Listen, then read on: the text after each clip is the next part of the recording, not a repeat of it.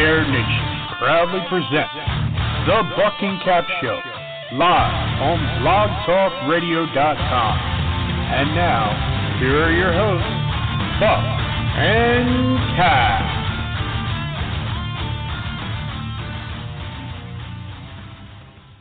Good evening, everyone, and welcome to the Buck and Cap Show here on the Dead Air Nation Network, presented to you by our fine sponsors, Gnarly Beard Co. Go and check them out at gnarlybeardco.com and don't forget to use the promo code Sinister for a VIP discount. Welcome to the show. We've got a, a lot of action for you tonight. Honestly, uh, you know how we can talk on and on and on about stuff, but um, there's a lot of uh, stuff happening out there in the sports world, if you will. We'll delve into some uh, NFL trade talk, uh, review of the NFL Week 7. And yes, the World Series has started. And I might say a little bit of a surprise in game one. So we'll get into that a little bit later. And also, I wanted to talk about some of the top girl groups, the, the greatest girl groups to exist. Um, you know, there's probably a fair debate out there, but I think we all know who number one should be. And if we get a little bit of time, we're going to go into the BNC Big Four that we introduced the other week, where we connect numbers to the greats of pro sports out there. Welcome to the show, Buck. How are you? Buck. What's up? Yeah, I'm here. Yeah, I got you. Yeah. Sometimes you got to remember to hit that um button. You know what I'm saying? I hear you. How did uh, I'm sitting here and I'm like, hey, hey. Oh, that's right. Got to hit that unmute button. Ladies and gentlemen, welcome to the Buck and Cap Show. I'm here. We're having a good time. Let's get it going. Let's get it going. What do you say? Uh, you know, I always start off with the um, you know football and uh, you know takeaways from Week Seven. I got to tell you, there were only a couple games that I really thought were good games, and we've had a slew of some good, close, good games. I mean, if you look on paper, people would sit there and go, "Wow, I guess the Saints and Bears game was pretty good." Eh, no, it wasn't the the Saints were handling, you know, handily, to use the word twice.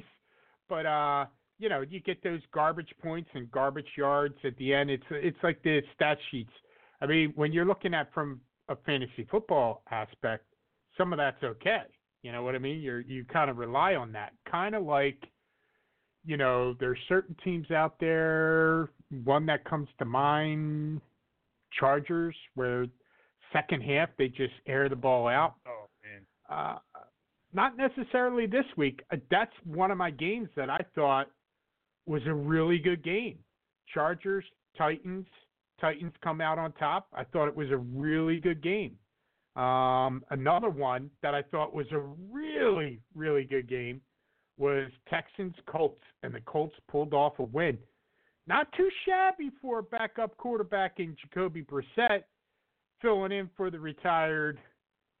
Uh, I mean, Andrew Luck. I, Andrew I mean, Luck. I, I didn't think any of us would see that coming, honestly. You know, but he didn't look too shabby. You know what I mean? So Yeah, it, uh, it did you didn't look too bad at all. Okay. Um, what's that? Did you get a chance to see some of the games? I did. I did get you know anytime that uh the Eagles are not playing uh early, you know, I got a chance to see other games. I did see what you were talking about. I did see some of the Colts game, and I did see that Chargers game. And uh, the the biggest thing I got to say about the Chargers game said it was pretty good, close game.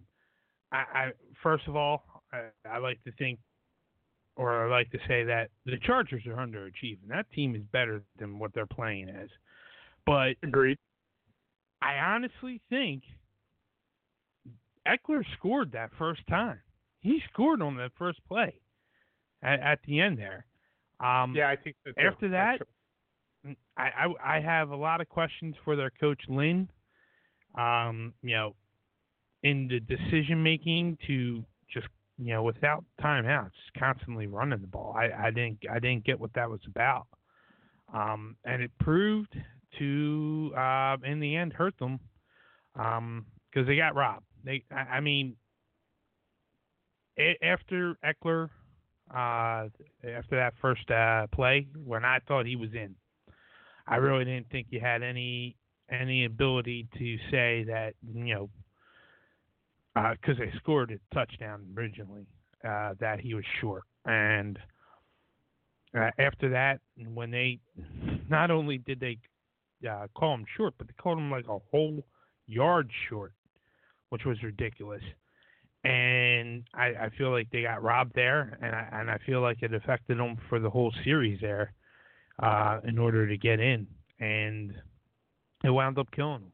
And I'm going to get in a little bit more on that team later, as we're talking with stuff, but they should have won that game, or at least tied it at the end there. Mhm. Yeah, I I agree 100% in that they're overachieving, underachieving rather. Hello, and um, you know maybe the coach does need to be looked at there. Um, the team is much better than they're playing, I, I believe. Um, but you also brought up the the point with Ekeler, and um, you know that that comes down to like some officiating. I think once again this year we are seeing some poor officiating. I mean, there's there's plays. Let's put it this way. I think a lot of things are being left up to replay, and I think a lot of that has to do with last year's NFC Championship game with the Saints, where there was an obvious pass interference that was not called. They couldn't review it. Now they had a rule change in the off season where you can review. You could throw a red flag and ask for something to be reviewed on uh, what they're calling an egregious uh, pass interference. So it one, it's in the wording. It has to be egregious. Two, it's it's left widely up to interpretation. You know, was it egregious enough? Was that a um, and and and always these reviews there has to be inconclusive evidence in order to overturn the call on the field, which I do agree with because that's you know what your officiating team should be um, counted on to do to make the proper call on the field. Now, as lightning quick as some of these plays happen, I'm amazed at how good they actually do um, on say like you know position where the ball was you know, when the runner went down, when their knee went down and where the ball was and some of the calls. But nobody's perfect and mistakes are bound to happen. Um, so it is good. But I think because of that NFC game, they're allowing a lot of plays to just go without blowing the whistle. They don't want to blow it dead. They already did that, I think, week one or two. They blew the play dead um, early. And of all teams, it was against the Saints. And the Saints would have had a touchdown as a result of a fumble recovery. You know, but because the play was blown dead, they couldn't review it. It was crazy, you know, but they fixed that kind of quickly. And now I think the directive to the officials is let it play out, and then we'll we can always go back to instant replay and um, you know, figure it out properly. And I think that has led to a lot of indecisive calls on the field and referees, you know, blowing some calls. And I mean, we've already had a couple of fines uh, from teams complaining about officiating. So, what are we going to do? I mean, I think they got to have decisive rules, not these open to interpretation rules. And I think you need to do a better job in the off season of training these referees so that they do a better job on the field. But again, I wouldn't want to be in their position because some of this stuff happens so quickly. I find it near impossible to to get it right without looking at uh, a replay. You know what I'm saying? What's yeah, well, yeah, I, I, I think, I think it's been so bad, um, this year, uh, officiating wise. You know, I, I think the the biggest thing is like when I was in Vegas, I remember sitting down watching all the games in, in the bar downstairs where I was staying and thinking to myself, all I see is yellow, like everywhere. And I was like, Yeah. these flags got to stop. Uh, they're just they're throwing too much yellow out there. They're throwing throwing flags way too much um, on ticky tack plays. Uh, oh, oh man, I was yelling like crazy, and not just at the Eagles game, which you know they were playing the Vikings at that point, but um, but on others as well. And it just seems like they don't have a grasp of it. And one thing I did notice is that a lot of it's like there's been um, a change on on the refs on on the on the referees as far as you know head referees and who's who's running the each crew and all that. It, it seems like they've gotten a lot younger, and a lot of the older guys that I remember seeing, you know, a ton of them aren't even in the league anymore. You know, most of Yep. them are, you know, the ones sitting there in the booth, sitting there telling you, oh well, you know, I feel it's like this, and I feel it's like that, like, you know, the ones that you remember anyway, and and so that's that's kind of how I uh I took it. You know, I was like, it, it they're getting younger, um, they're not as consistent as they used to be, and honestly, the the solution I hate to say because I was against this um, for a long time, but I think the solution has to be where maybe you have a group of three people um, looking at the uh, looking at the play from up above and looking at it from you know a TV stand on the TV and whatnot because the technology now is, is amazing when you see replays of of a play that is going on that's being under review, like you're waiting for the ref to say something while it's being under review. Uh, you look at it and you you can kind of even say to yourself while you're watching whether you're rooting for the team who it's going against or not. You know whether it is what it is. You know you it's pretty clear cut anymore with the angles that they can give you.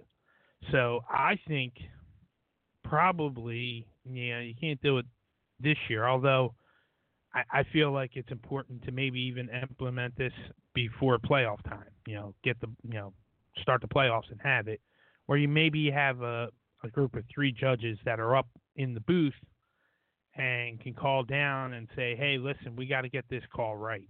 Uh, it was called wrong on the on the field." Well, and we see up here and we say that it is what it is. You know? well, you you know they already do that, where they have officials in New York watching every single game. But the only thing about that is they're only able to call down um, to the officiating team in the last two minutes of the half or last two minutes of the game. So maybe, I mean, what you're saying here is maybe they change that and have that, you know, availability for them to look at a play and call down to the field. I mean, Oh, all game, all game. I I I think it should be not even like a review. Like they they call down and tell the ref, hey, listen, this is this is the call. You don't have to look at it. We see it. We're telling you right now, it's the call. Like somebody like takes charge from up up above and says, no, you you got that call wrong. Now, I I mean, it, I it's going to have to to be your- under discretion. It's going to have I to be think under that goes to discretion. your point where it has to be a number of judges, um, umpires that are looking at it because I mean that's the, that's the reason for having all the officials that they have on the field is so that they can um, get together and get the call right. If they're getting a call from New York, you know, somebody, let's say it's one person, and I'm not, I'm not saying that that's how it is right now, but just let's say this is where the argument can be had um, that one person calls down and says, "This is the correct play. You got to change it." Yeah, the referees on the on the field are going to be like, "Whoa, wait a minute, wait, we didn't even get a say in that. I mean, we're the ones here calling the game. You're looking at it from TV. Come on." You know, so the hard part is I don't think you'll be able to sell that part as far as just being able to call down and um, change the call on the field. They'll the referees and the, and the union will say, well, no, that's what we get paid for, and we need to be a part of that decision making and let you know what we saw on the field. You know, that's that's the whole yeah, part of. The problem is, is that so often it's going on so quickly, and they're making such bad calls that I, they have to do something about it. And this is this is why I said I, mean, I was always against the, it.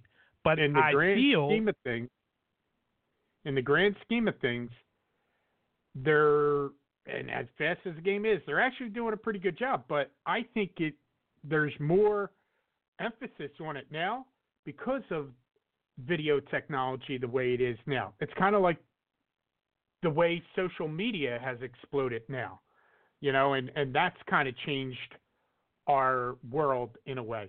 I mean, now, you know, when they went to, um, you know, being able to do a booth review and throw a flag and and say, look, I, I need to look at that, and it's overturned.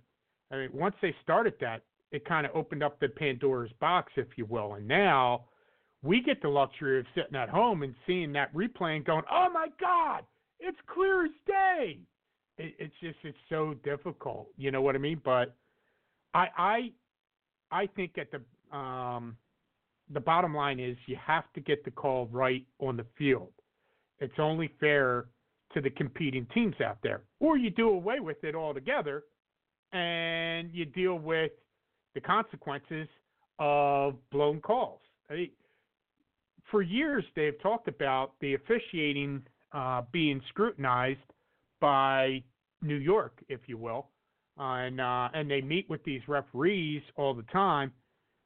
Hello, why are we still having all these issues and bad calls? You know, I, I don't want it.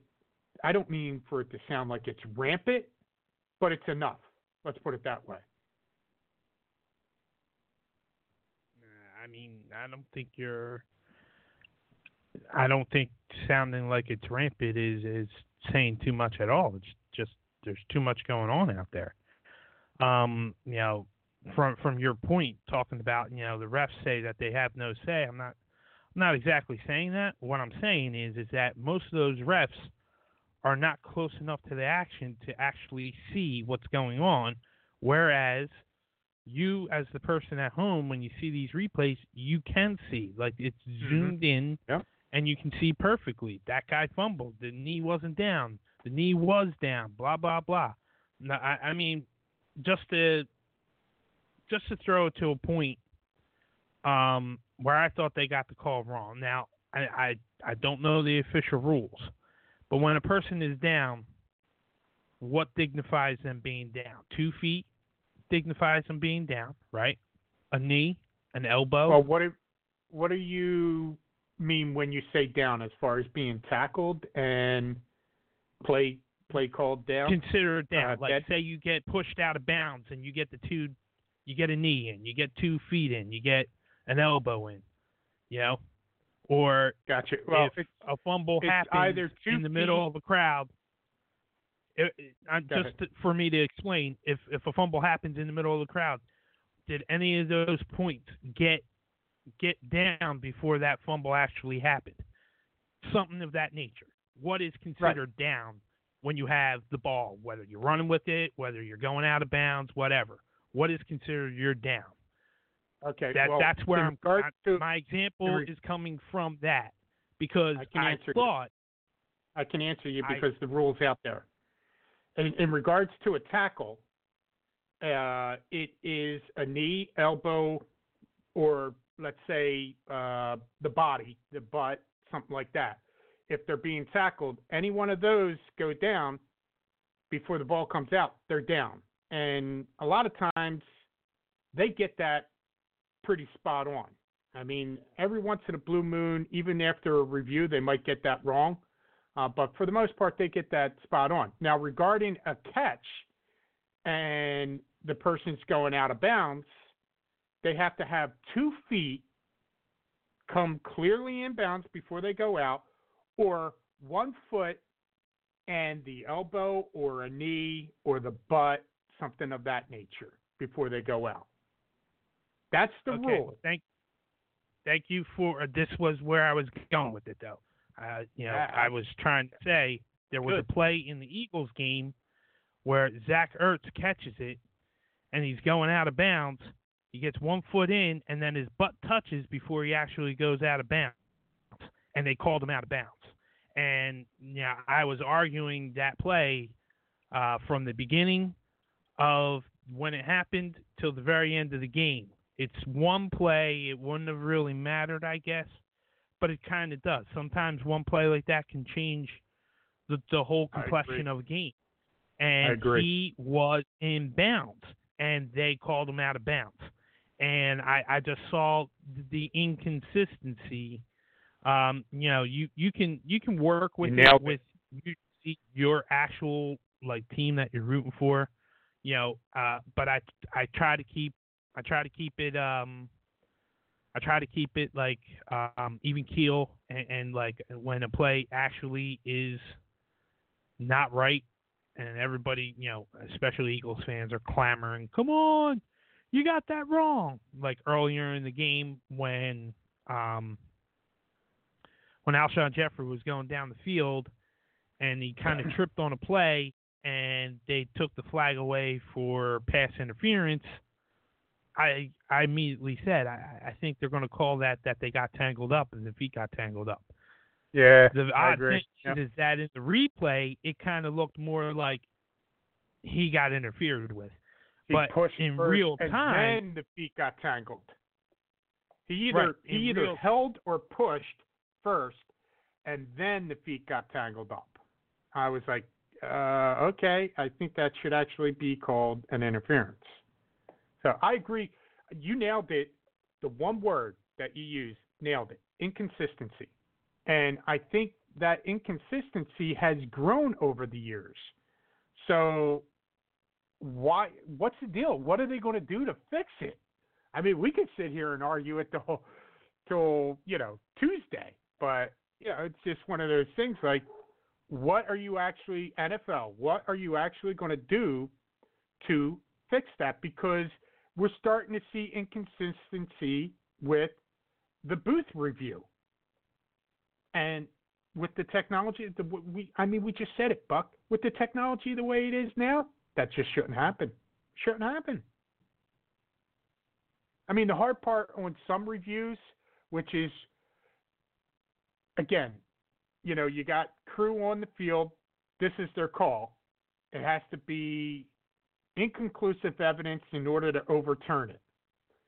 And there could be a whole lot, especially if it's like a goal line play and you got the guy's body and you got tacklers there. You can't physically see where the ball is, even on the replay.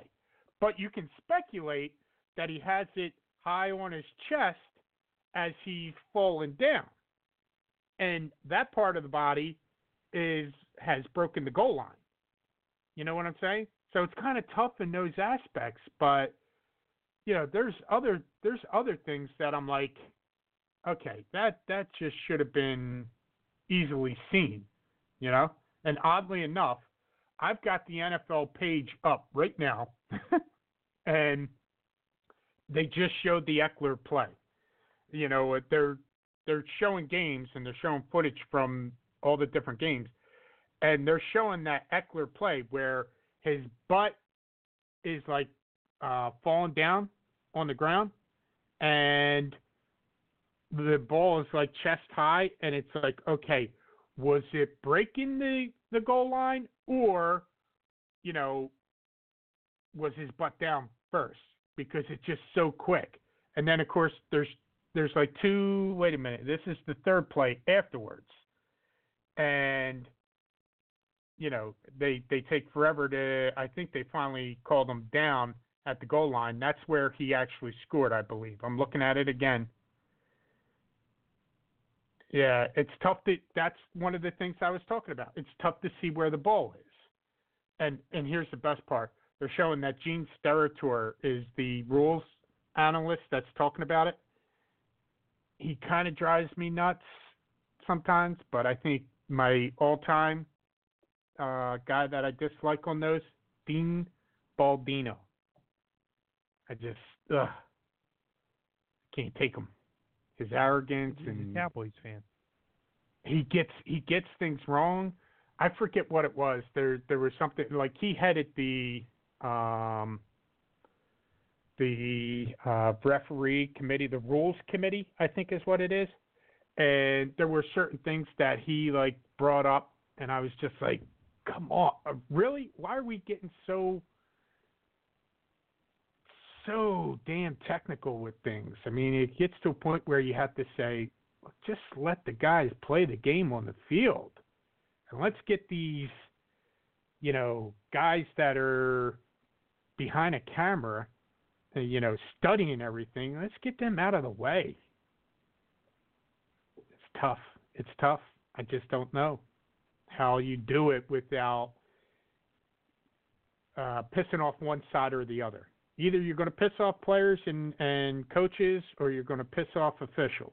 But I mean, the bottom line is you got to get the play on the field right because, like you said, and we've already seen it, it will cost teams games. That's what I said. Like even though I was against it before, I think you need an official up, uh, up from either New York or whatever. I, I don't know where, but I, I think they have to be a part of it of the officiating anymore. I mean, they're watching the games. Now, there'll be people that would argue that if you say, okay, they have the ability to call down and change the call on the field um, at their dis- if they see something, I should say, not at their discretion is what I was about to say, but if they see something there, you know, hey, you know, here's the a light goes off. Okay, well, we got to check this play. You know, much like they do in the under the two minute mark, there'll be an argument that will be had that that'll slow down the game dramatically. But in anything else, they've tested things out like in um, preseason stuff like that. You know, give it a whirl, see if it works, and if if it does, you can institute it the following year, or you know, if it doesn't, you don't. You you know, try and figure something else out. But they do have officials watching every game from New York. Yeah, they, need to be a part of it. And it's just anymore the game's too quick, and the guys can't get the right calls. They need to have some. They need to have some more say uh, from from the booth. I, I feel like that's the best way to do it. hmm I had it muted again. I was looking at our, um, I was looking at our uh, chat room, and the person's not in there anymore. Crazy Cajun came in and said, "I strive to not do any dead air when live." so Yeah, we strive that too, but that's that's a that's a near impossibility with the two of us not being in the same room.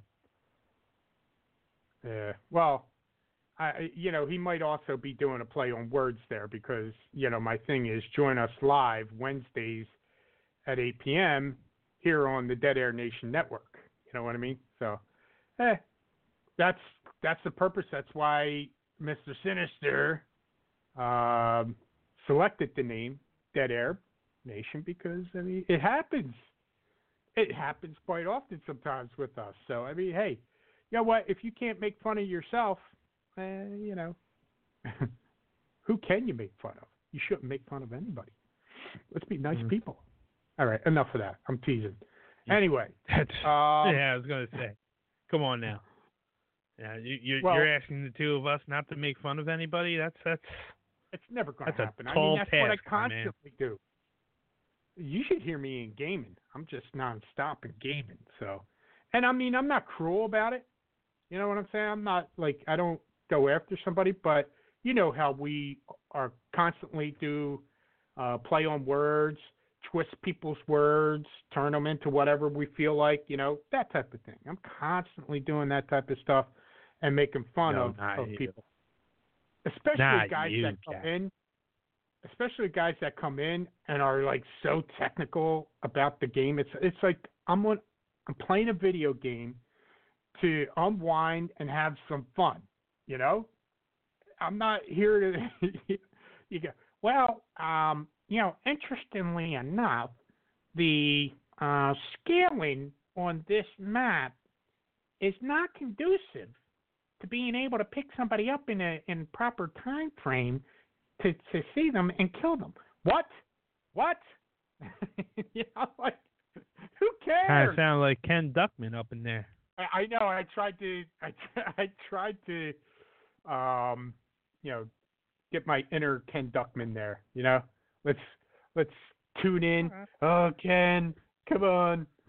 so, Well, Anyway. interesting enough, if you if you did, I actually I was you're pretty good. I, I was making I was making fun of that earlier. Like, At, at work, we were um we were doing a a clean out, and Oh, uh, while we we're doing out? the clean out, you know, a, a clean out of a um. We're doing a clean out of a of a building, uh, you know, an office in a building anyway, and Hmm. getting everything out of there.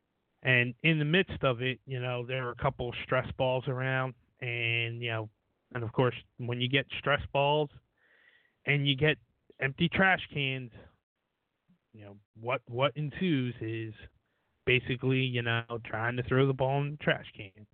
Now wait a minute. Can we every up- time. can we back up for What's a that? second? Can we back up for a second and just break down what you just said? All right. Started out with uh, clean out, right? And then you start talking about people's stressed balls. Just what the hell are you cleaning out? I said stressed balls, not these stressed balls, No, not you're regressed. talking about uh, exactly. You're talking about people's stressed balls. I mean, Stress ball. we're guys. We know what I that's know. all I, about. You, I know what you're reaching for. Come on, man. I, I, I've known you all my life. I know what you try to do. I know Let's break it down. do. You just before we got into this conversation. Yeah, I like this pe- words around. I like to do this. I like to do that. Yeah, and then right afterwards, you, you're doing it to me. I get it. Exactly. I know what you're trying to do. You're not pulling the wool over my eyes. I know what you're I- trying to do. I wasn't am not trying let you to. do it. I wasn't trying to pull Not the wool over your do eyes. it. I'm just trying to get you to realize what you just said and how you have to be careful with balls. your words. I didn't- I didn't mention that they were stressed blue balls. I just said that they were stressed balls. Which Okay. quote unquote is, is not really a thing. You know, they broke that down like uh I read it somewhere. Um uh, that blue balls really isn't a thing. I'm like, okay. Yeah. Okay. I mean, I don't Go know get go you know, all where you did. I don't know where you did your turn it on. research, but guess what, buddy? I have had blue balls before. All right, they might I mean, not look blue. use. There, there is I think such a thing as you know the ball's hurting because you didn't get your release. I mean, That's right. I'll just leave it at that. Let's let's move on. But what do you do? What do you do after that happens and and and you, it doesn't happen for you and you got the blue balls? What do you do? You, either you do it internally or you do it out loud. You start singing the blues. That's right. That's mm-hmm. what blue. That's where blue balls comes from. It's not the mm-hmm. color. It's not the color of the balls. when I was a young man. It's mm. what you sing afterwards because you know once once you fail in that kind of thing, you you're just you're just singing the blues, man. Relax. Bum, I thought I had a change. bum, dum, dum, I thought I had a When change. I was a young boy and I got there'd interrupted, big stroke. Anyway. Thought there'd be romance. Thought she'd be pulling down my pants. Oh no. Woohoo. But then she said no. And that she had to go. And what did I have? I had them blue balls.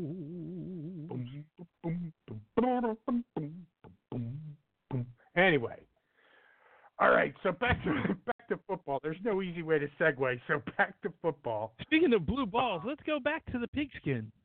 Yeah. Anyway, I, I don't even want to talk about the Eagles game. I'm just going to say it's absolutely what a lot of people called it embarrassing. It was embarrassing, and that's it. I'm not going to get into it. Yeah, Um, I, I can't won't get into it in depth. I will be bringing out some Eagles points as we go along with the show. Um, but you know, for right now, not really going to talk about the game. Just going to talk about the uh, state of affairs with that team uh, going forth. Basically, that's uh, we'll get into it. You'll you'll hear me Yeah. when I come up. Well, let's let's hit up. Uh, you know, we'll we'll we'll finish up. I want to talk about um, this week's upcoming matchups um, and what that could mean, uh, what we're looking forward to, and then we'll get into some of the World Series talk, and then we'll jump into your uh, trade talks. Uh, I was looking at a bunch of stuff, so there's already been a, a couple things, uh, well, a few things actually over the past week or two. There's been some activity, so um, I anticipate there's going to be more activity. I'm just saying. But uh, this upcoming week, um, you know, there's, I don't know, the matchups could mean so much. You know what I mean? Certain ones, they're like, oh, no big deal. Um, the Broncos Colts matchup in Indianapolis, people might sit there and go, eh, you know, the way the Colts are playing, you know, and the way the Broncos are playing, because the Broncos, Broncos have been looking awful. Uh, well, that's not so close because these two teams do play each other very tough. So you never know what can happen. Um, but here's the thing I wanted to kind of talk about. The Panthers play the Niners on the road in San Francisco. By all accounts, 6 and 0 uh, Niners should handle these Panthers pretty easily. I mean, no Cam Newton. Uh, they haven't had Cam Newton in, in weeks. Um, but they don't need them. I, I don't think they do. That that's kind of my point. I don't think they do. And this is a prime, what you would call upset uh, game. Panthers on the road. I mean, let's go back to I think it was week two. Panthers were at home against the Buccaneers, a game they should have clearly won, and could, I mean should have uh, had the opportunity to win. Let's put it that way. But they just they shot their own foot in that game. So it can happen. I mean, plus the fact that I really want to see the Niners lose. I do. I, I'm not a big fan. I don't Yeah, think hear I've you been there. a. I haven't been a fan since Harbaugh took over as coach. You know what I- about- I, I love his brother John. You know what I compare No. um their season to? Uh, to be honest with you, like I compare it in the way of you know they they've had an easy schedule so far, and that's not to take away from their play because there, there's been a couple of games that you know they they did play an okay opponent, but if you look at their season so far and who they've played, um, it's kind of been more on the easy side, um, and you know, and they're six and zero now, and I, I kind of relay it to, although I don't think they're going to win the Super Bowl, but a couple years ago, you know, when the Eagles won the Super Bowl, you know, there were, you could say that one of the reasons why was because they had a pretty favorable schedule and didn't look totally favorable when they were first getting into it. But they had a favorable schedule uh, throughout the year, and you know that really helped them. You know, with everything else that gelled right to uh, propel themselves not only to the playoffs but to the championship. I don't. Th- I think there's too much talent in the NFC to say that the 49ers can do the same thing. Um, but you know, for right now, they're six and zero because they've had a favorable schedule. Hmm. Well, I mean, I looked at some of these matchups. I mean, Seahawks at Falcons. Falcons are playing awful. One and six. You know, and uh, uh, Ryan hobbled off um, towards the end of that game. So, you know, you're kind of like, okay, Seahawks pretty easily. Uh, then again, the, it's one of those games you never know. One thing I did want to point out, um, I've talked to you before about Johnny, guy I game with all the time. Uh, he point him and I are not fans of Thursday night games. I think everybody knows I'm No, not. I hate them. I've made that pretty clear. You don't like them, but you know one of the things he said. You know, you look at these Thursday night games. I think out of all the weeks, there might have been one that was a good uh, or Thursday night game. Um, you know, and, and matchup wise too. This week you've got the Redskins at the Vikings. Yeah, nobody's watching that game. Yeah, it's like come on, and just I, play I them mean, all on I'll be- Sunday. yeah, I'll Okay, be honest Monday with you. night- There the have Monday been a couple but the rest on good there have been a couple of good Thursday night games this year. You know, even with teams that are not like um, up to par. You know, the classic example is uh, the Packers Eagles game. That was a really good game to watch. Yeah, Um, you know, whether you were a fan of one of those teams or not. good. But there's been a couple. I think there's been a couple more. Like the first game um, was ter- horrendous, but you know after that you had a couple of good games. Um, but Looking at that it being now, said, I hate Thursday night game. I, I like it bothers me in every way. One, Eagles Packers in week four. I guess an argument could be made for the Rams Seahawks game in week five. It was twenty nine to thirty. Um, I just think Seahawks are a boring team to watch at times. The Giants Patriots, eh, nope. And last week's Chiefs Broncos, eh. I mean, week one should have been a good matchup with the Packers at the Bears, but that was just that was a boring, very very boring game. So okay, I'll I'll I'll say two of them. Two of them were good matchups, and that would be um, the Eagles and the Packers, and I'll give you the Rams and Seahawks. Other than that, eh, I don't know. I'm not quite sure. you didn't really mention week two or week three here. So, who did you Week have? two with the Okay, Panthers now- and the Buccaneers, that was a that was an ugly game. I mean, that was an ugly played game. It was, you know, on both All right. teams. I was kind of surprised that the Buccaneers did come out with a win. And you might sit there and go, okay, yeah, it's an upset. It's a good game because the Buccaneers, but it was a sloppy game. It really was. Yeah, yeah, I'll, I'll give it to you. Those were the only two really good games. Other ones Yeah. had promise, but didn't didn't pan out. I mean, Titans, Jaguars, promising game, but the Titans forgot to show up. you know, it's like, what are you going to do? I, I'll be Uh, honest with you. That that that sounds like a snoozer. I, I- you know, I didn't get to watch the game to be honest with you, but if I had, I probably would have put it on solely on the purpose of you know helping me fall asleep. There you go. I, I don't watch a ton of Thursday night football, but I will check in on it periodically. And you know, if during a commercial, um, when you're watching another show, you, you go and you flip to that, and you're kind of like, you know, you catch some plays. I mean, and then you get to a point where you're like, yeah, I'm just going to turn this off because it's it's a boring game. It's an ugly game because they're the other team's getting killed. and then you get a couple good ones in there, which I thought the Packers and Eagles, and not just because the Eagles won, the game itself was a, was a good game back and forth. Like I said, I've said it many weeks here. There's been a, a Sunday games. There's been a ton of good um, football out there so far. There's been a lot of ugly football out there as well, but there's been a ton of good football. So,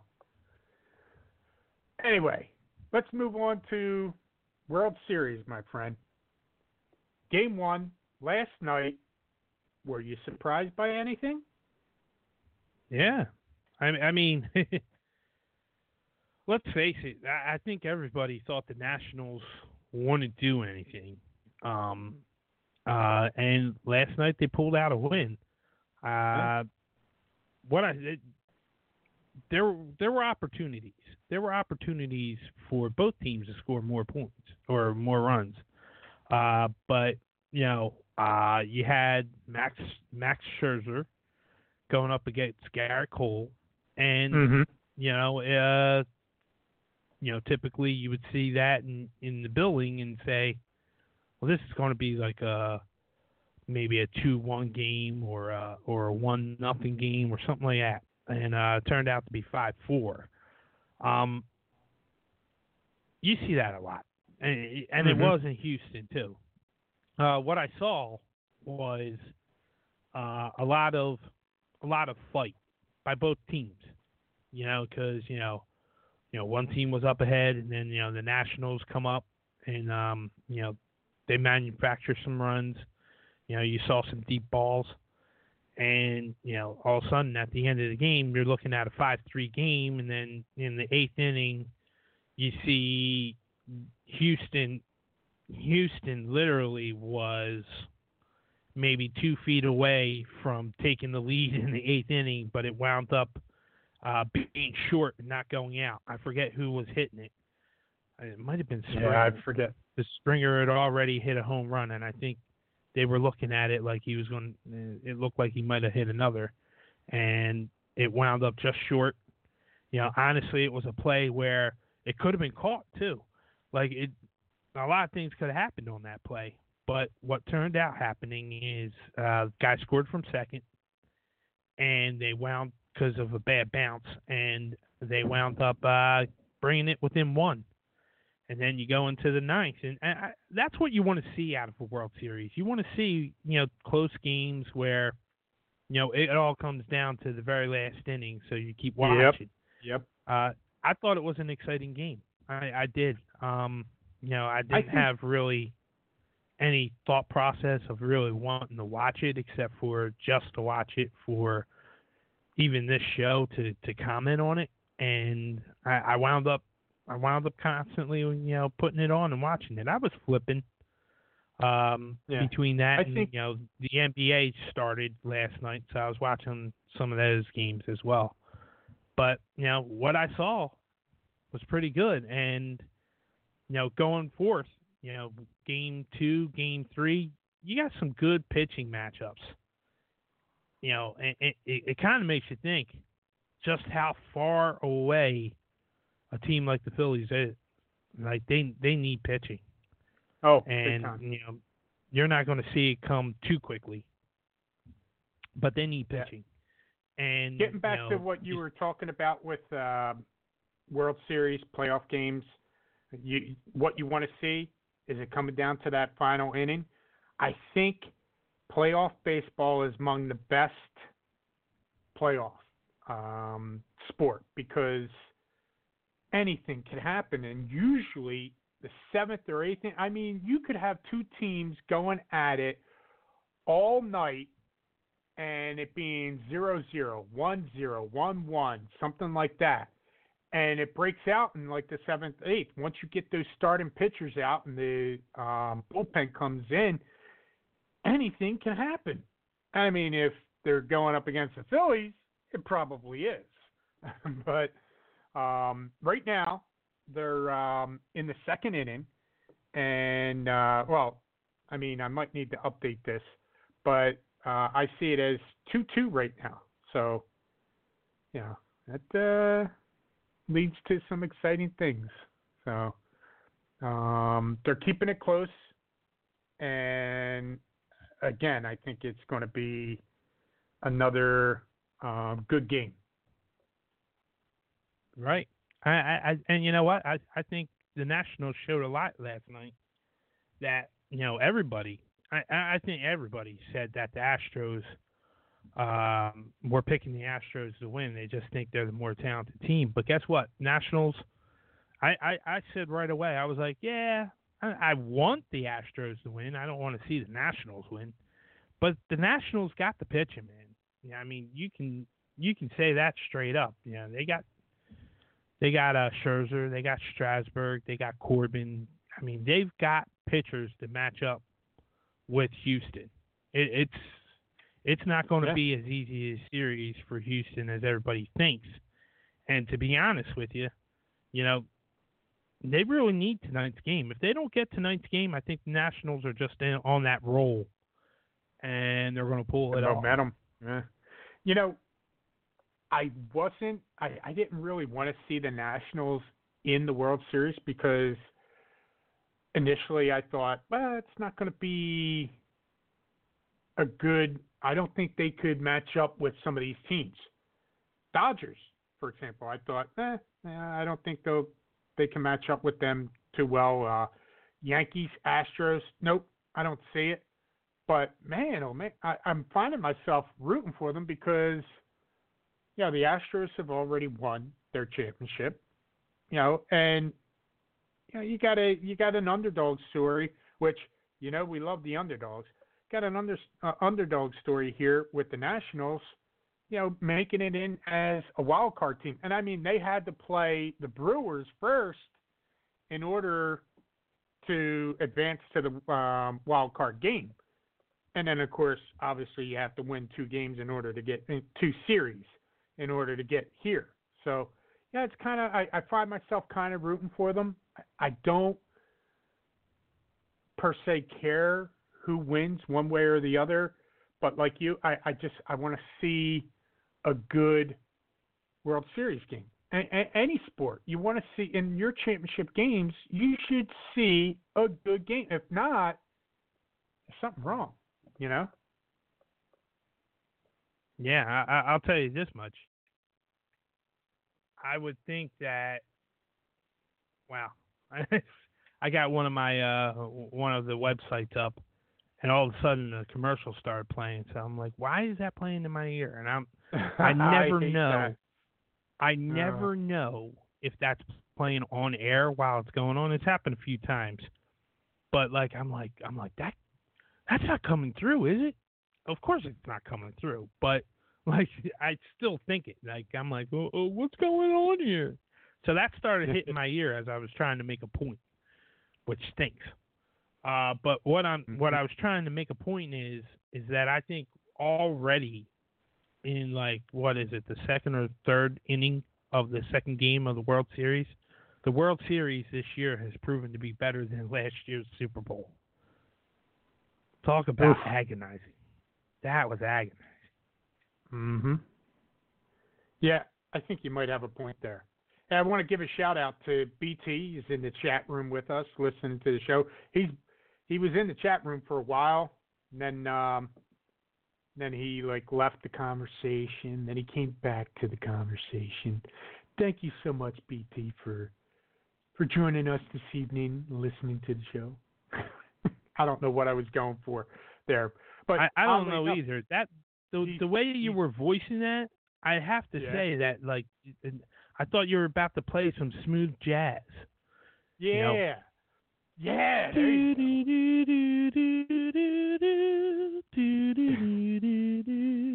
Thank you, BT. uh, oh, he's he's having a problem listening to the show. It loads but no sound. He's got to fix his sound, man. He's had some issues with his vent while in game. Now, keep in mind, you know, I'm doing that, you know, that voice and everything, and I just started saying to myself, Jesus, sound like half a fag there. But uh, that's something we use in game all the time, you know.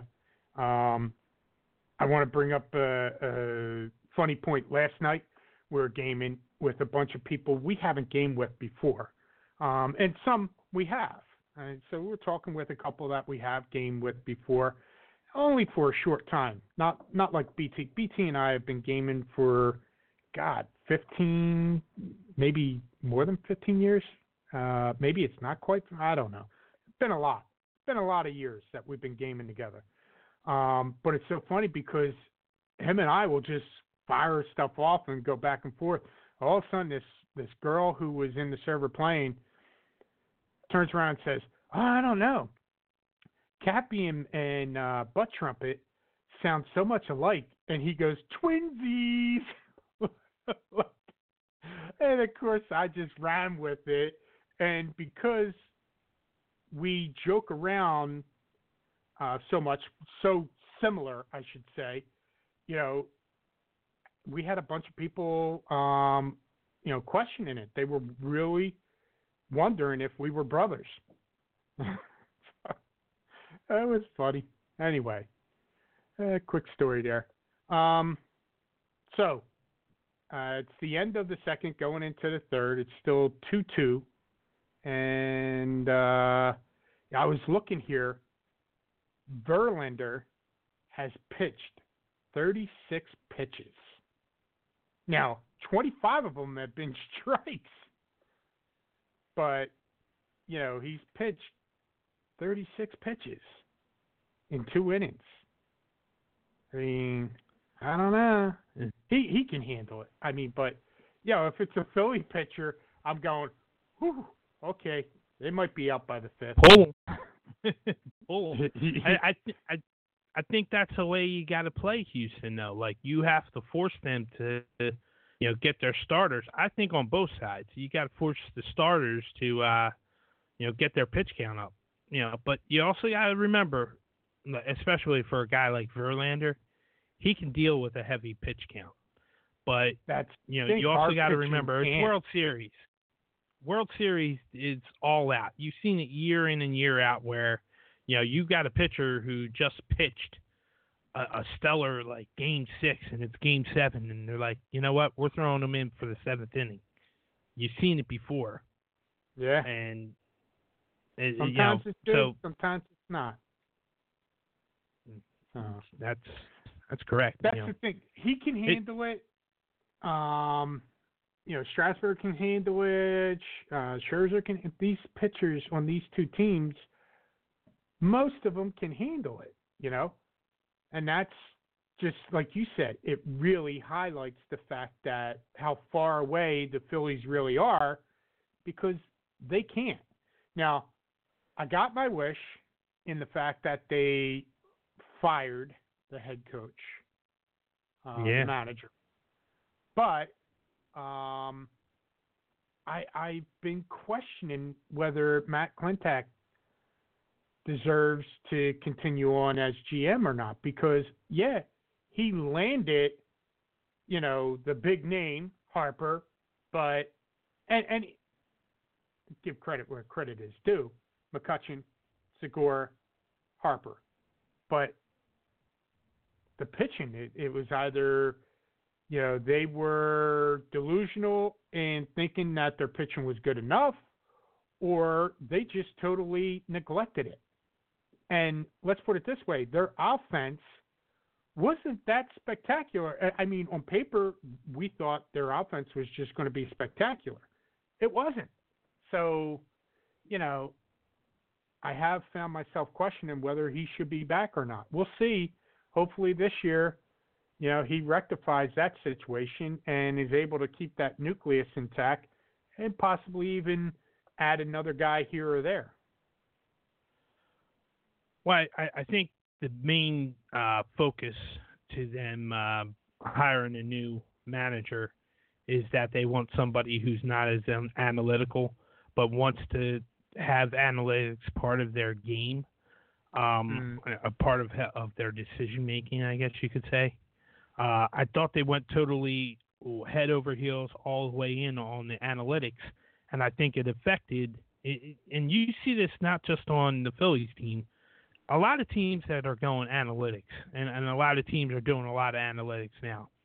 Um, you'll see, like, it, it, what I notice is um, you know these these guys are talking about you know exit velocity and and launch angles and everything like that whereas mm. you know you've got just natural hitters and you got to let them be natural hitters and you got to let them do their thing and what they're used to up on the plate instead of dictating this is you know analytically this is what we want you to do and right. i think that their decision making as far as a new skipper is is solely predicated on a guy who's just going to let them, uh, you know, naturally hit like they like they're supposed to. Like they should. And I think and I think you're going to see a good jump on their offense, but that doesn't change their defense any.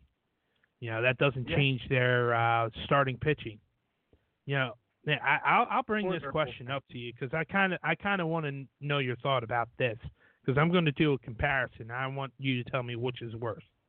Was the starting pitching for the Phillies worse, or was the starting defense for the Eagles worse so far this year? Wow. Both were horrendous. Wow. Okay, so starting pitching versus Eagles starting defense. I don't know that I can say the Eagles started defense because I think it lies in the defensive coordinator. I mean, their their um, corners are they're they're just they're a liability. I was trying to find the the proper word there, but they're they're a huge liability to us and he does an awful lot of defense packages where he has nickelbacks out there, which makes it even more of a liability to us. And others will argue the fact that you've got the linebackers. If you keep the linebackers out there, they're going to get burnt across the field. It's like, I I think, yes, they they have some holes in their secondary. Um, you know, their linebackers and their the defensive line is more than adequate, I believe. Um, you, you know, you should be able to, you know, um, work this out. But it seems week after week he exposes them more and more.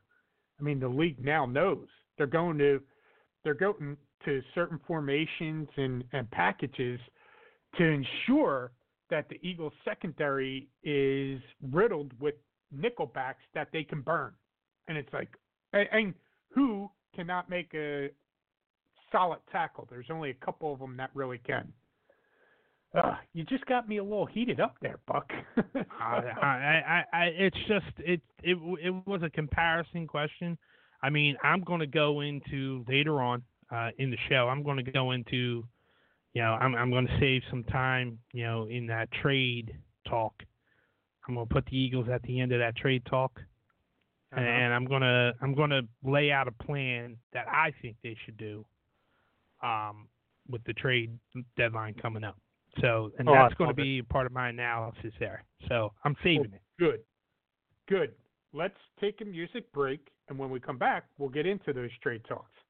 Just want to remind everybody that we're live here Wednesday nights, 8 p.m. here on the Dead Air Nation Network. Thanks to our fine sponsors, Gnarly Beard Co. Go and check them out at gnarlybeardco.com. Make sure you use the promo code Sinister for a VIP discount. And if you'd like to join the conversation, more than free to do so. Give us a call at 646 668 8869. We'll be right back after this music break.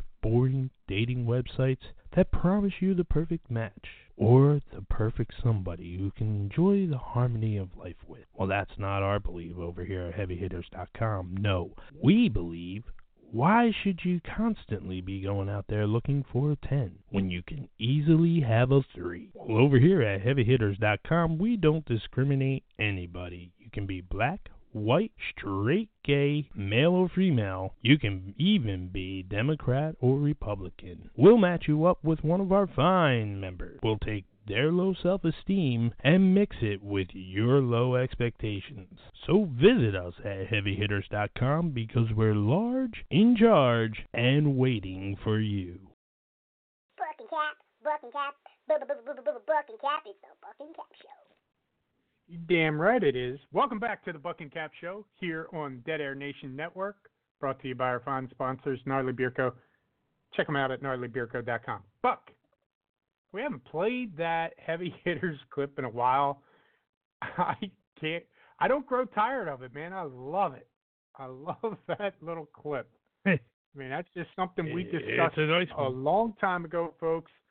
Um, if you listened to our show years ago when we first launched our show, we used to do a lot of stuff where we would uh, make up websites or products and stuff like that, and yeah, we kind of took delight in people um, getting back to us and saying, you know, I searched, for, I googled that and I couldn't find it, you know, stuff like that. So, I mean, uh, that's got to be our best yet, if you ask me. I really love it. Anyway, ah, Anywho, let's get into let's get into your trade talks here, Buck. Um, you had brought this up, and I thought, wow, you know what? This this could be a long conversation, but you know, we'll try try not to make it such a long conversation. I mean, I will point out that uh, that Jalen Ramsey uh, trade, um, where he went to the Rams from uh, what Jaguars to the Rams. He didn't want to play for the Jaguars, quote unquote. He had a back injury. he comes, he gets traded over to the Rams, and he plays immediately first game. And guess what? He did pretty damn good. Amazing recovery. Um, and yeah, I also saw. Do Do you know when this happened? But apparently, Patriots acquired Mohamed Sanu from the Falcons. yeah, it happened yesterday. Okay. I didn't I missed Midday, it. yeah. And then and then the 49ers brought in Emmanuel Sanders from the Broncos. Right. I mean, they're not they're not these like uh glorious trades, but you know, it's these small things that can really I mean, why the Broncos are hurting, I understand. Emmanuel Sanders is probably towards the end of his career, but he's a veteran player. And then you you put them on a team like the Niners. I mean, it's going to open up things for some of the other guys. So, eh, you know. Then you had uh, Marcus Peters going to the Ravens, Ramsey going to the Rams. Um, both are going to help out those teams. Already have. Uh, and there's a bunch of talk on the one site that I've got. Um, I just want to p- point this one out. Basically, um, this is from the Sporting News. I um, who is the guy writing this article? Vinnie Iyer. I don't know Vinnie Iyer too well, um, but these are basically he's pointing out one, maybe two trades that teams probably should make. And the first one that he starts off with is AFC East. Buffalo Bills thinks that they Right. should trade for AJ Green. He said, "We're going to start with the obvious one. The Bills at five and one look like legitimate wild card contenders, and although they like former CFL star Duke Williams opposite John Brown on the outside, Green would color them a lot more special at wideout. He is still ailing from his ankle injury, but he should be ready to contribute sometime soon in November. That would work out tremendously for your Bills if that happened, if you ask me. Then you'll get people I have- say, "Well, won't be ready till November." Pfft. They're doing It is uh, November. doing pretty November's right good. around the corner. Yeah, they're doing pretty good, pretty good right now. What's a few more weeks, you know? And then, you know, he's he's back in time for that late season run where you where a team builds up that momentum going into the playoffs, i.e., basically most of the teams that go on to win the Super Bowl, but in particular, the year that the Eagles won the Super Bowl, they had that momentum going, and it was just like, wow, they really played on that underdog um, characterization. Uh, everybody, you know, treating them as such. So, yeah, it worked, if you ask me. How would you feel about that? I mean, um, yeah, I I thought of, I, I just know the Bills aren't aren't big into, you know, big name wide receivers. Um, they don't normally do it. I think what they're doing at wide receiver is kind of what they wanted to do with John Brown and and um, with Beasley and Williams. Um, you know, they they want you know dink and dunk guys. They want guys who you know are basically. It, it feels like they they've got you know your one speedster. Um, I mean, it would be great to have a a big name wide receiver, but I don't think they want to put out a, a lot of money for one, uh, especially in the mid season and try to get them acclimated to their system. I think that's not the way they would go if they were to do anything uh, before the trade deadline. Uh, they're they're not they're not that kind of team, um, and, and they've not. To be fair, they've not been in a situation where you know they can do something where they're going for it. Um, but in the trade talks, uh, I'll bring out a name since you brought up the Bills. I'll bring out basically the name of the guy who started this whole thing. I wanted to talk trade talk with you, or, or on the show, and that is Melvin Gordon. I think since he's been back uh, playing with um, the Chargers, that the Chargers have not been um, as good. Uh, to be to be honest with you, I think you know getting him Mhm. acclimated. I think they're trying too hard to get him acclimated. Uh, they've gone away from using Ekeler, who has who did a great job with uh, Gordon being held out, and I don't honestly think they're going to sign him uh, at the end of the year, and I don't think he really wants to sign there anyway. So I think he is the number one name, and you know what? Honestly, up until today, I hadn't seen him out there on the wire. I thought I was coming with a hot take here, and and then I saw earlier that they were talking about he could be one of the guys uh, that gets traded at the trade deadline. And I'm like, come on, nobody was talking about that. And of course, you got to talk about it the morning before I'm going to do a show where I'm dedicating a, a, a good chunk of time talking about Melvin Gordon. Thought I was going to be the first one out there to do it. Mhm. no, wrong. Um, but anyway, Melvin Gordon is is my guy who I feel um, not not that he will get traded, but I think he should get traded. I don't think they're going to use him. I don't think they need him. And at this point, I think the Chargers should uh, take advantage of trying to get some draft um, draft Agreed. picks for him. And I think the hard part is is that he's played poorly since he's come back from the holdout. Remember, I told you in the very beginning that this probably was not going to play in Melvin Gordon's favor. I think it was a big mistake for him to hold out. I really do. I, and I, I and I think he realized that when he finally decided to come back, he knew it wasn't going his way. But you know, as far as the trade talk goes, you know, I feel like because you brought up the Bills, and uh, you know, honestly, I was thinking to myself, just on paper, it makes sense Mm. because the Bills are doing really well right now, and the way they try to do their offense and scheme their offense, I think Melvin Gordon, because I think Melvin Gordon is a good fit in there because of two reasons. One, they were very high on Devin Singletary, and he's barely made the field because he's been injured pretty much the whole season. Uh, so why don't you take a step back from trying to do that? Let let your young boy get healthy for next season. You've got Frank Gore there, but you know you can't bank on Frank Gore all the time. But he's a nice little guy to, you know, older guy. He still can get you yards and, and tight yards um, in tight games. You know, why don't you put a back burner, get Melvin Gordon in there, and and you know, that seems like more of a fit uh, running back uh, coming in. Melvin Gordon being one of those names, and uh, I was going to ask you what team, what team would. yeah, uh, do that.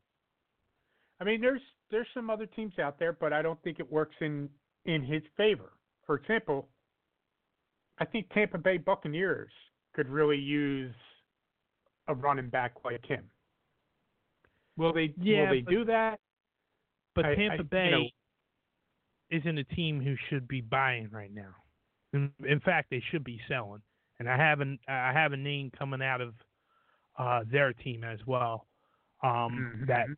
I'm going to talk about in a moment. But as far as with uh, Melvin Gordon, you know, I thought that the I thought that the Bills made sense um, with him. I thought that you know, and, and I'm kind of looking over teams where I was going to you know say they make sense. Um, I feel like a team like the Bills, a team like San Francisco, you know, because they're six and zero right now, and they they could be gunning for it too. They could use a guy like Melvin Gordon over there. Um, you know, you know he's not going to go inside his own division, so Kansas City's out of the question. Um, yeah. but like the Houston Texans is another team. You know, Lamar Miller is still and Duke Johnson are there. But you know, do you ever really hear Lamar Miller's name Nope. in a Houston Texans game? So bringing in Melvin Gordon might work in that situation as well. You know, those are basically San Francisco, Buffalo, for Oh, teams that are vying to for teams who are vying to go and you know make a good playoff run. I think Uh, see now you now you had to well, throw that in there, so it kind of ruins my pick. But I I think the team that could really use Melvin Gordon right now, um, and vice versa, Miami Dolphins. you know what's funny about that? You say the Miami Dolphins. I don't know if you're joking at all or not. Like, because you say the Miami Dolphins, and like Kenyan Drake is a guy who's just not being used utilized there, and I think they like Ballage, the other uh, running back there.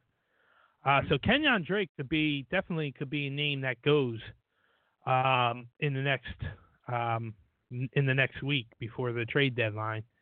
So yeah, I wouldn't be surprised if one of the teams that I just mentioned, you know, Buffalo. I don't see the Dolphins trading to Buffalo, but you know, could be a possibility.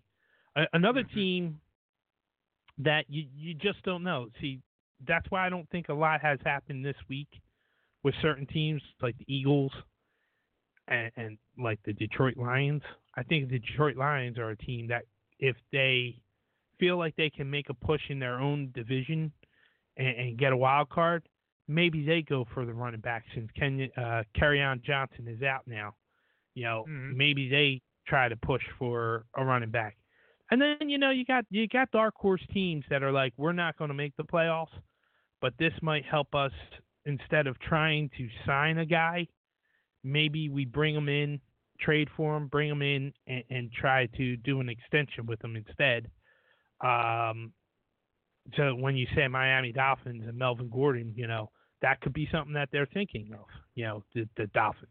So that's why I said I don't know if you're joking or not. Um, well, I but that's a I team that you could might do that. I think the Dolphins are basically like you had had indicated earlier.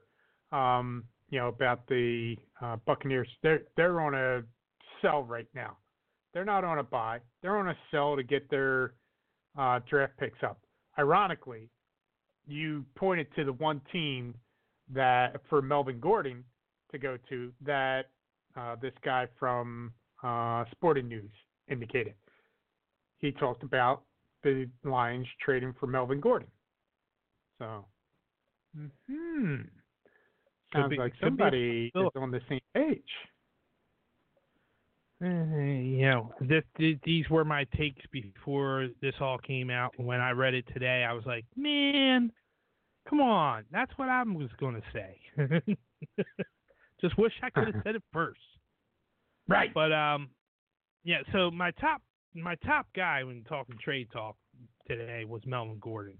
I thought that was um, I thought that was a pretty good piece. Now, you know, we talked Dolphins already. I said Kenyan Drake. You know, honestly, they have a couple of guys. You know, on the back end, I saw uh, what's his name? I think Xavier Howard is a possibility. I think he's coming up on a contract year. He's a cornerback. Um, and they have a safety by the uh, I think his name is is it Leon Jones or Dion Jones or something like that. Um, you know, decent player. Uh, Just drew a but he's a guy. He's a guy could go somewhere and, and do some help for a team that could use a little help in the uh, in the safety, um, you know, in the safety uh, game, I guess you could say, uh, as far as teams that are looking to, you know, maybe do something. You know, Dallas Cowboys come to mind. You know, maybe they make a move for like a cornerback or a safety. You know what I mean? Mhm. And so, so those those are a the couple of uh, cornerback out there that the Eagles couldn't land? That's what I want to know. Well, I mean, yeah. That see, I was saving the Eagles for the end. Okay. Um, We'll sa- we'll save no, it. I, Give me your but- other one. I thought we'll- I thought another good name out there that I thought could get moved is uh, honestly Mike Evans uh, from Tampa Bay. Because when you brought up Tampa Mhm. Bay, I was like, I got a guy, and that's my guy. I think that's a guy who, you know, we we know he's a good receiver, but Godwin I think has proven that he's he's the up and come coming guy, kind of like you know um, to make a comparison, Juju Smith Schuster, uh, last couple of years before this year, um, coming out of Pittsburgh, like you, you could see the writing on the wall. Antonio Brown was getting out of there because Schuster was getting more play. And I think the same thing's happening in Tampa Bay where Godwin looks like he they looks like he's getting the push to be the number one receiver there. And, you know, Mike Evans because Tampa Bay is just not going to pay him. I, I think he's on his way out. So you know, I think Mhm. he is a trade candidate. I don't. I'm. These are guys that I don't know if they're actually going to go anywhere.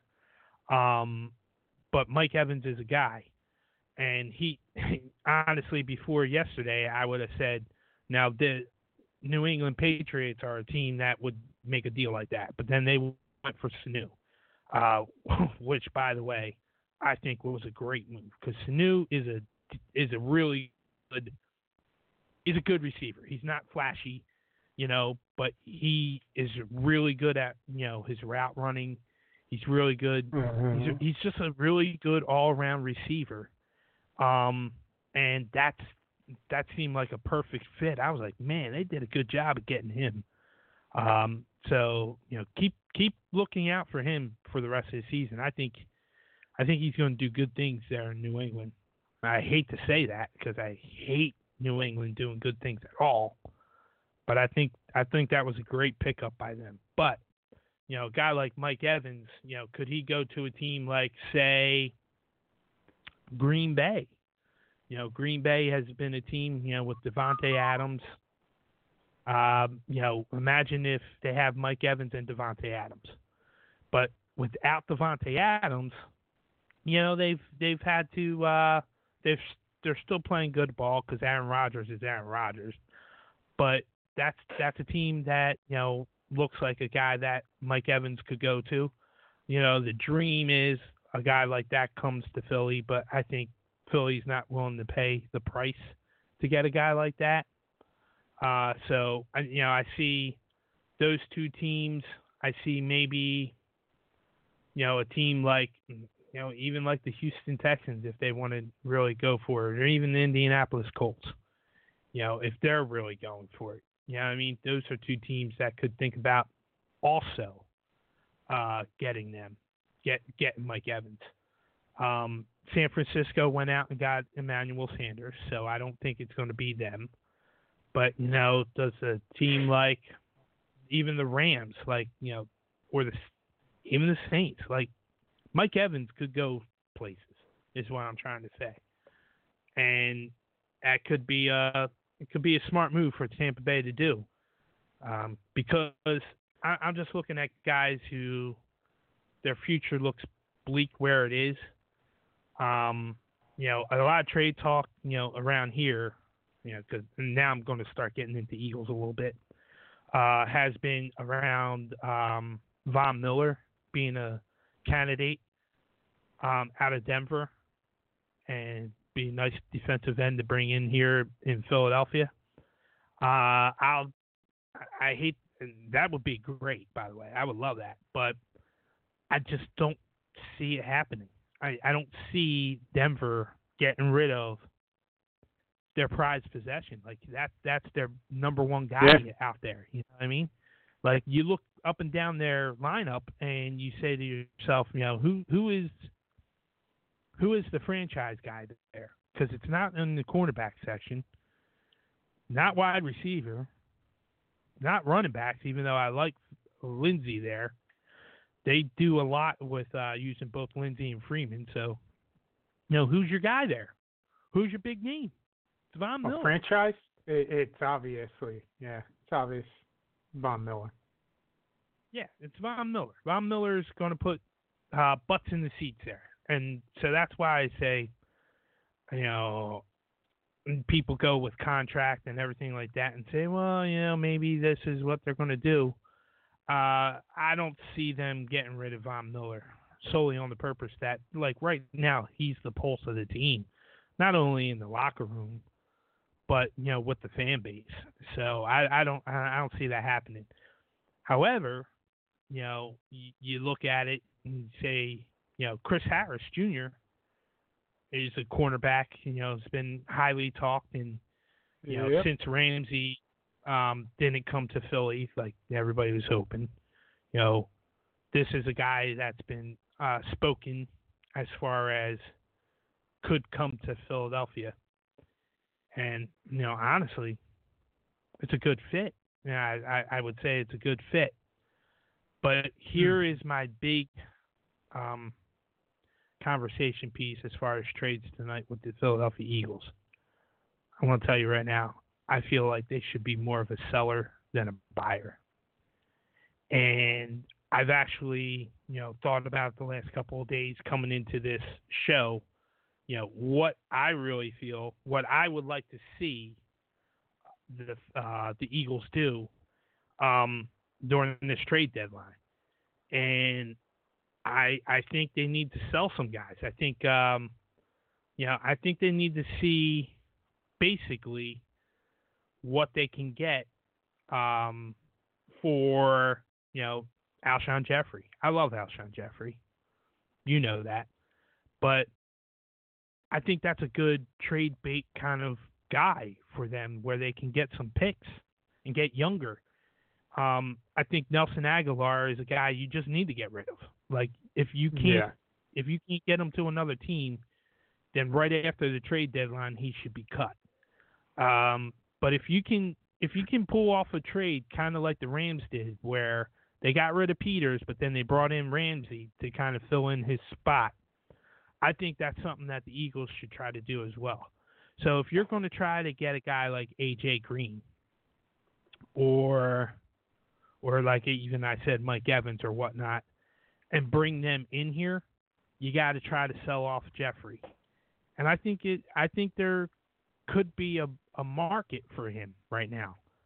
Uh, so I'd like to see them, you know, look into, you know, definitely getting rid of uh, Agholor, but maybe even getting rid of Jeffery too. And then I'll what I want to see them do. Oh. what's that? I, I would stipulate if they're going to get rid of Jeffery without bringing another um, number one receiver into Philly, then that's you, you're you're you're announcing right there that you're in a rebuilding uh, phase, which I don't think they need to be in a rebuilding phase because you know you you have a young quarterback in Wentz, you, you have a, a lot of good players um, there. If they did something like you were just suggesting with uh, Jeffery to bring in someone like Mike Evans, I would love Mike Evans here. Um, I'm all for it, but I do agree with you as far as uh, Nelson Agholor goes.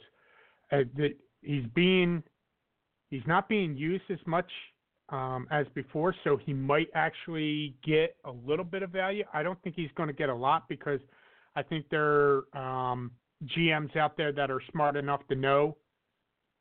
Well, gee, why are they getting rid of him? Because he drops balls. but Right. um, Well- anyway, go go to your I- next point. I apologize. I had to just break in on Alshon Jeffery because I do love him as well. But if you're going to get rid of your number one receiver, you need to be bringing somebody in to fill that spot, like you had just mentioned with the Rams, Peter doing with Peters and Ramsey. and and, and I, that would be the most ideal. Um, however, you know, you were talking about a rebuild or whatnot. You know, I honestly feel like they they gotta kind of cut some fat here. You know, and maybe not in the mid season. That's why I said if you're gonna if you look to see if you can get rid of Jeffery, if you're gonna bring another wide receiver in. Um, you know, but if you want to keep Jeffery, I feel like a guy you can get on the cheap is uh, like a DeVante Parker out of the Miami Dolphins, because you know that, that's a guy who's quietly not you know lived up to what they want him to live up to. Um, I feel like that's a guy who could come in here. I feel he's young, he's got speed, um, and, and with with the fact that DeSean Jackson's been out, I think that has really been very um, telling of you know what they wanted to do on offense. I feel like you know people keep complaining here about how the offense is. Uh, first of all, I'm going to sit there and say that you really need to look on the defensive side of the ball because the defensive side of the ball has been horrendous. All right, you're you're talking about a team that Oh, the Jets, they let up six points to the Jets. Okay, that's fine. But the rest of their games, no matter who it's been, they've let up 24 points or more. You can't do that. You know, you've got you know, the last two games you've let up close to 40, and to good teams. So my thing is, is that you need you need to, um, you need to get better defensively and everybody talks about like they were talking about Jalen Ramsey, and they were talking about you know now we're talking about Chris Harris, and everything like that. First of all, I I don't foresee them making a move until after the Bills game, but they need to win the Bills game and they need to think about buying anywhere. I think uh, that's why I was like talking about they should be more of a sell team. Um, because there's guys on the defensive side that I think they you know should be looking to sell too. Uh, big names too. I, I, I think um, you know they should see if they can get some value out of um, Malcolm Jenkins. I think there's another guy. You know, he you can look to see if you, you can uh, maybe get him off of the team. He's getting older. Um, his signing issue, I think, has been an issue with his play. He hasn't played very well this season, um, and I think the whole signing thing has been bothering him, and he's just not playing up to par. Uh, and he's older, and I think you know you got to look and see if you can get some value out of him. Um, and I think you, you got to look into if you're going to go cornerback I think you can't just go cornerback. I think you got to look on the line and, and you got to see who's out there defensive end wise. I think the number one thing they should be doing is calling Chris Long up um, and saying, "Hey, we need you back, and we're going to give you plenty of reps, so be prepared for them. But we need you. We need your presence on there to kind of put some pressure on the quarterback and and try to write up and get our locker room going again um, in a positive direction. And I think Chris Long is the perfect guy to do something like that. I think they need to be talking to him right now and saying, "Hey, what do we need to do to get you back?" And I think they need to do something else on the line, like whether it's get another defensive end in here, because they're not cutting it.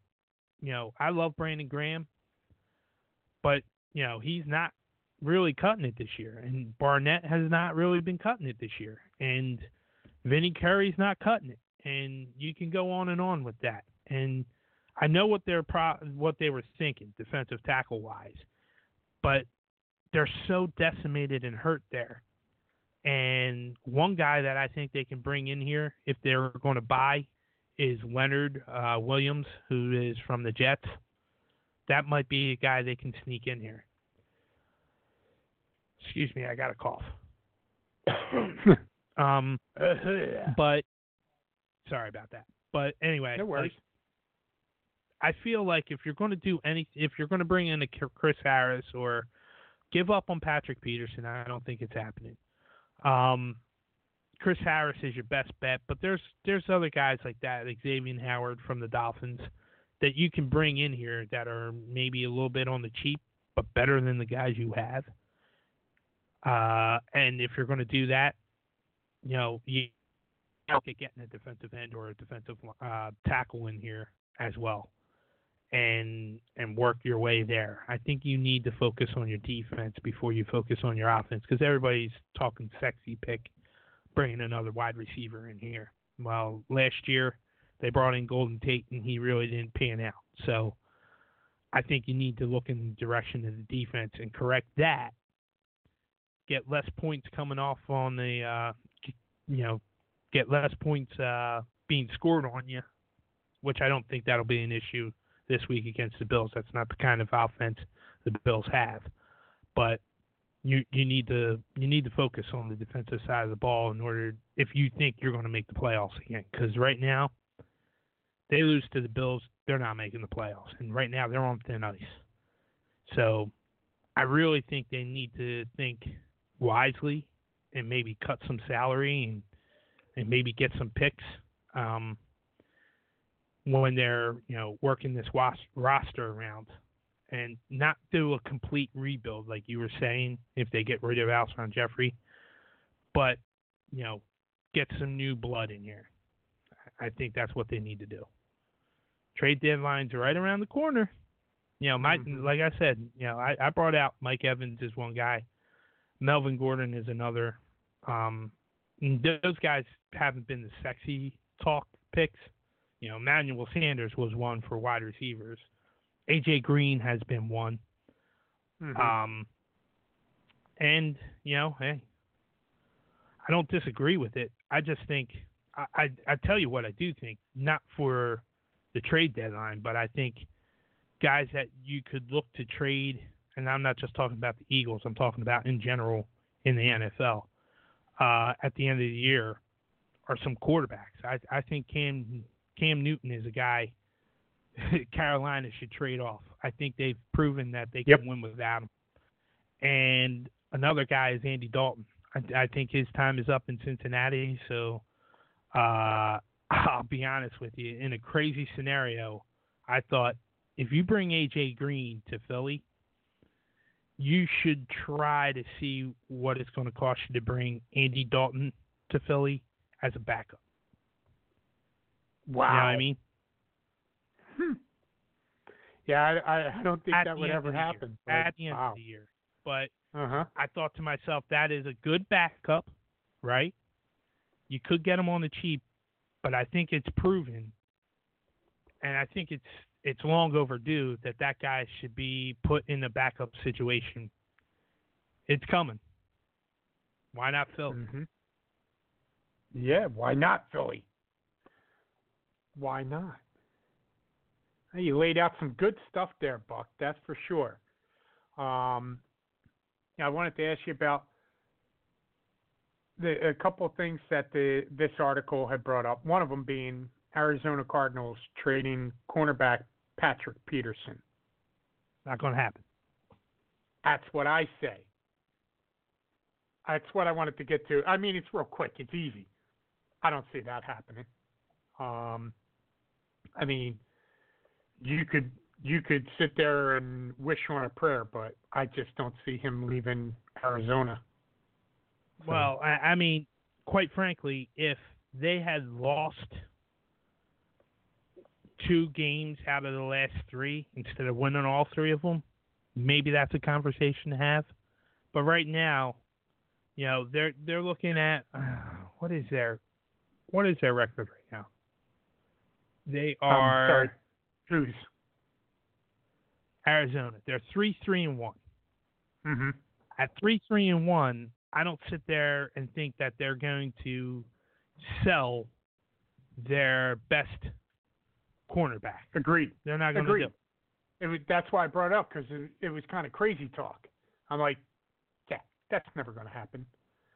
Which, by the way, that should have been a loss for the Cardinals against the Detroit Lions. Detroit Lions basically allowed them back in that game to tie it. It was very true. disgusting. Anyway, Very true. And, and and you mm-hmm. know what? The Lions are proven to be a better team than people thought, especially defensively. yeah, I agree with that. I mean, now if they could only get their offense on board with that. Right. There, there's there's players on a lot of teams. I, I you, you keep going with the report because I kind of, yeah, I Oh, here's I wanted one. to lay out players who they're not talking about, but you know, let, let's throw down some players that they are talking about. Here's one that'll make you think a little bit, but knowing, I think you'll probably be right in tune with me.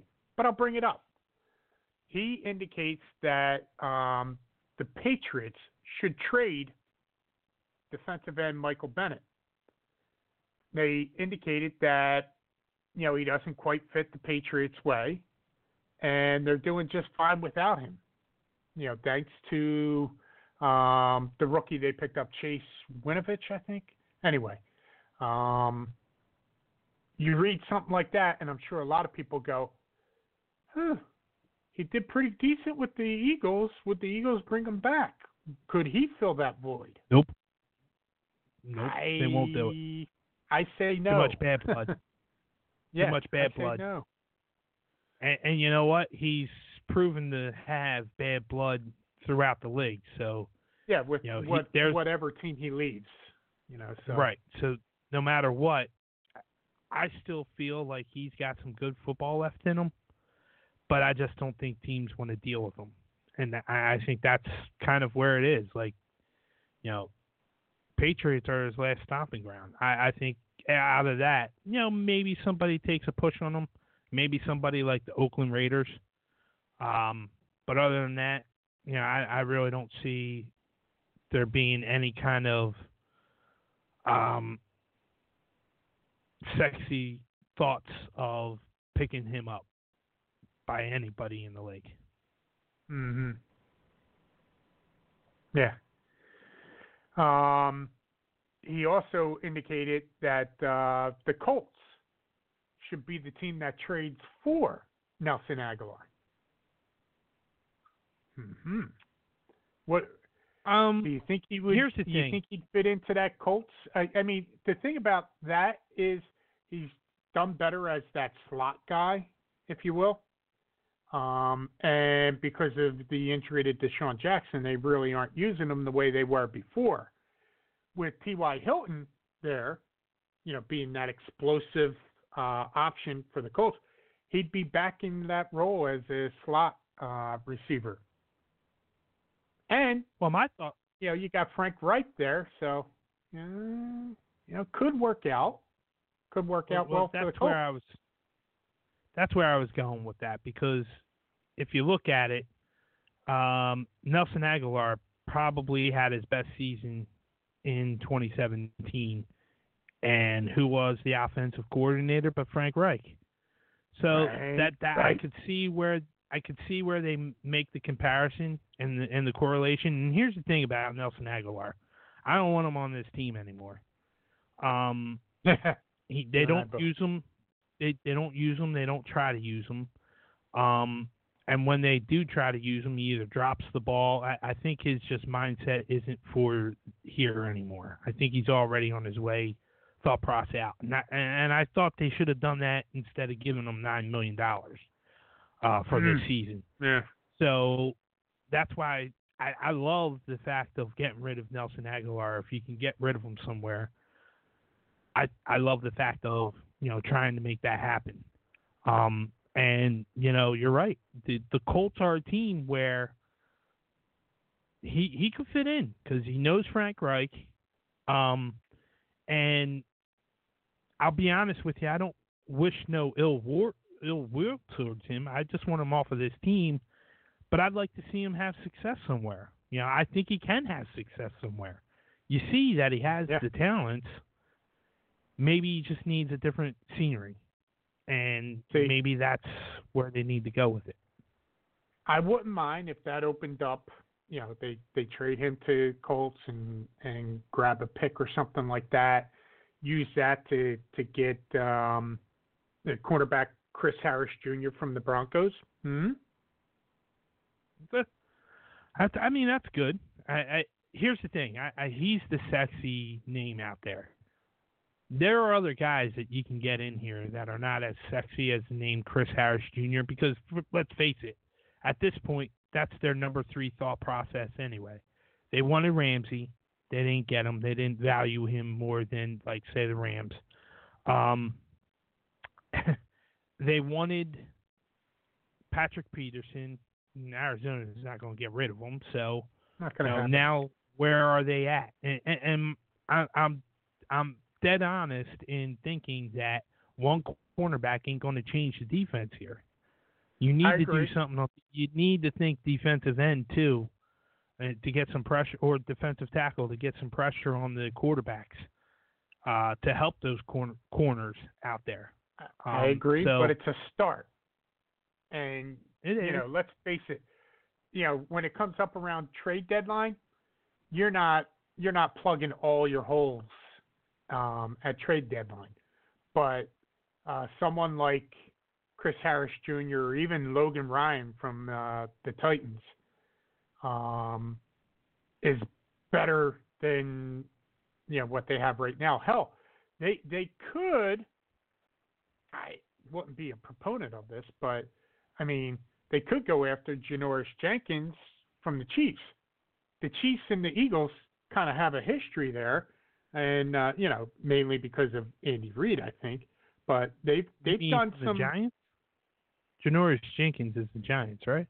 I'm sorry. Um, uh, the, the, the, the, yeah, from the Giants. Why did I just say the Chiefs with um, Andy Reid? I don't know why I was. Maybe it's because of the video that was playing with the with the Chiefs and the uh, Broncos game. I But, I mean, um, it could be possible. I don't see that happening either because I just don't see that the um, that the Giants would do that. But I mean, you know, a guy like uh, Chris Harris Jr. or, or even a Logan Ryan would be a much better option than what they have now. At least those guys can make a tackle. Yeah. No, I, I agree with you. We, it's funny because you know we'll always come back to to the local team, and I, I think I think we're kind of saying the same thing. We're we might be going in different directions as how we feel this team needs to be fixed, but we want to we just we don't want to go through another half of the season in football watching this team the way they are. Um, because Yeah. right now, I mean, right now is the important time. I, I really, I don't think they're making the playoffs, but I, I really feel like these next what four games. You know, right? They got they got the Bills, the Bears, Patriots, and the Seahawks. After those four games, you know, you need to beat the Bills. I think Yeah. you hope that they can go two and one uh, uh, in in between with the Bears. I think they can beat the Bears. Uh, that that's a team that needs some desperate help on offense, and um, and then they should uh go up against the Patriots. You know that could be that could be a loss, but then again, that seems like one that's one of those trap games where they can pull that off and actually beat the Patriots. Well, it's And then Philly, you got the Seahawks. so it's a possibility. You know, and they've always had trouble with the Seahawks, no matter whether it's here or out there. So Agreed. lately, anyway. So if they can pull off two and one against those teams, um, then basically the rest of the season, if they can pull off just having two more losses, they might have a chance at the playoffs. But I think that's where you're at. I mean, like you you've left yourself no room, and I can definitely see them being buyers, but I just feel like maybe they should think about doing more of a sell. That that's that's Yeah. where I'm at with that. I think you and I are probably more on the same page of fixing this team than than you might realize. However, I just don't I just don't think it can be fixed through trades in the midseason because you just don't land. You just don't. Let's put it this way: they have way too much need to fix in order to be Right. able to pull that off. You know, it's got to be it's got to be a combination of, you know, getting somebody in this trade deadline, getting some, you know, getting somebody who adds value to the team immediately, um, and maybe something like with Nelson Agholor, um, where you're getting trade picks for the off season, and then in the off season, you you got to focus on your draft, and you got to focus on your uh, free agent signings. Right. That's And that's what the, That's I mean. how they'll ultimately fix the team. But I don't think you and I are that far off on it because we're both on the same page with the defense. We know that, and you know that's why I think you know if they if they can get, I don't think they can do it. I, I say this, I say what if they can do this, but I don't think they can do it. I don't think a team's going to be willing to do it with them, and I don't think they are willing to give up anything to to get, or, or maybe even they really shouldn't give up um, certain things in order to get a good corner. But if they could get a cor- a a good corner in this trade, young. and and then maybe a draft pick or two, right, from other stuff. Then in the off season, you know, and, and some of those draft picks might uh, go into the off season, but then in the off season they can work on the other stuff because the defense needs to be addressed first, and then you can go to the offense. Right. I agree. I mean, Now let me ask you this: Is part of that a change in defensive coordinator? Because I know last year you and I were talking about this, and you had brought that up, and I was like, ah, no, I don't think that at this moment, I don't think it needs to be done because Jim Schwartz is a good offen- uh, defensive coordinator, um, but I mean, each game I'm kind of looking at things and going, when are we going to address the fact that our secondary is so exposed? When are we going to do Well- stuff to to protect that to to minimize more more so to minimize our risk at that position? Yeah, well, I'll I'll say this, you know, going into that part of it, um, I feel like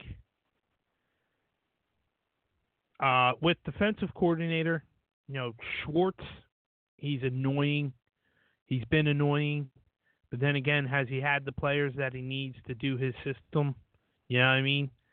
Um, I I feel like if there's nobody else out there then it's not worth taking the risk of just getting rid of them to get rid of them. Um, oh no, I, I agree with that. but the thought process, that being the thought process, you got to look and see some of these teams where they might be going. Like, um, for instance, uh, the head coach of Denver, Fangio. If he winds up not being able to keep a hold of that job, and they look to get rid of him within after one season, there's a guy out there that I'd say you need to talk to him. Uh, the head coach for the Chargers is another one, Lynn. There's a guy that you know I because he's a defensive-minded guy. Um, I think maybe that's something you need to think about. You know, maybe even talking to him if he winds up going with the Chargers. But other than that, you know, where where are you going to go as far as defensive-minded uh, coaches, good defensive coaches out there?